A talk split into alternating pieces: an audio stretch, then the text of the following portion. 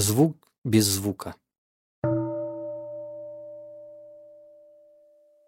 Тишину часто описывают как отсутствие звука, однако сама по себе тишина представляет собой мощный звук. Я вспоминаю, что хотя во Франции зима 2014-2015 годов была не очень холодной, в Северной Америке стояли морозы. Температура временами опускалась ниже 20 градусов Цельсия и постоянно мели метели.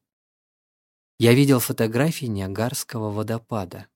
Вода не могла падать, она замерзала прямо на лету. Я был очень впечатлен этой картиной. Каскад воды остановился вместе со звуком. Около 40 лет назад я был в Таиланде, в Чангмае, в общине молодых людей. Я жил в хижине, стоявшей у скалистого ручья. Там круглосуточно слышался звук падающей воды. Мне нравилось заниматься дыхательными упражнениями, стирать свое белье и даже забываться коротким дневным сном на камнях вокруг ручья. Где бы я ни находился, я слышал звук падающей воды. Днем и ночью я слышал один и тот же звук. Я смотрел на окружающие меня кусты и деревья и думал, от самого моего рождения эти растения слышат этот звук.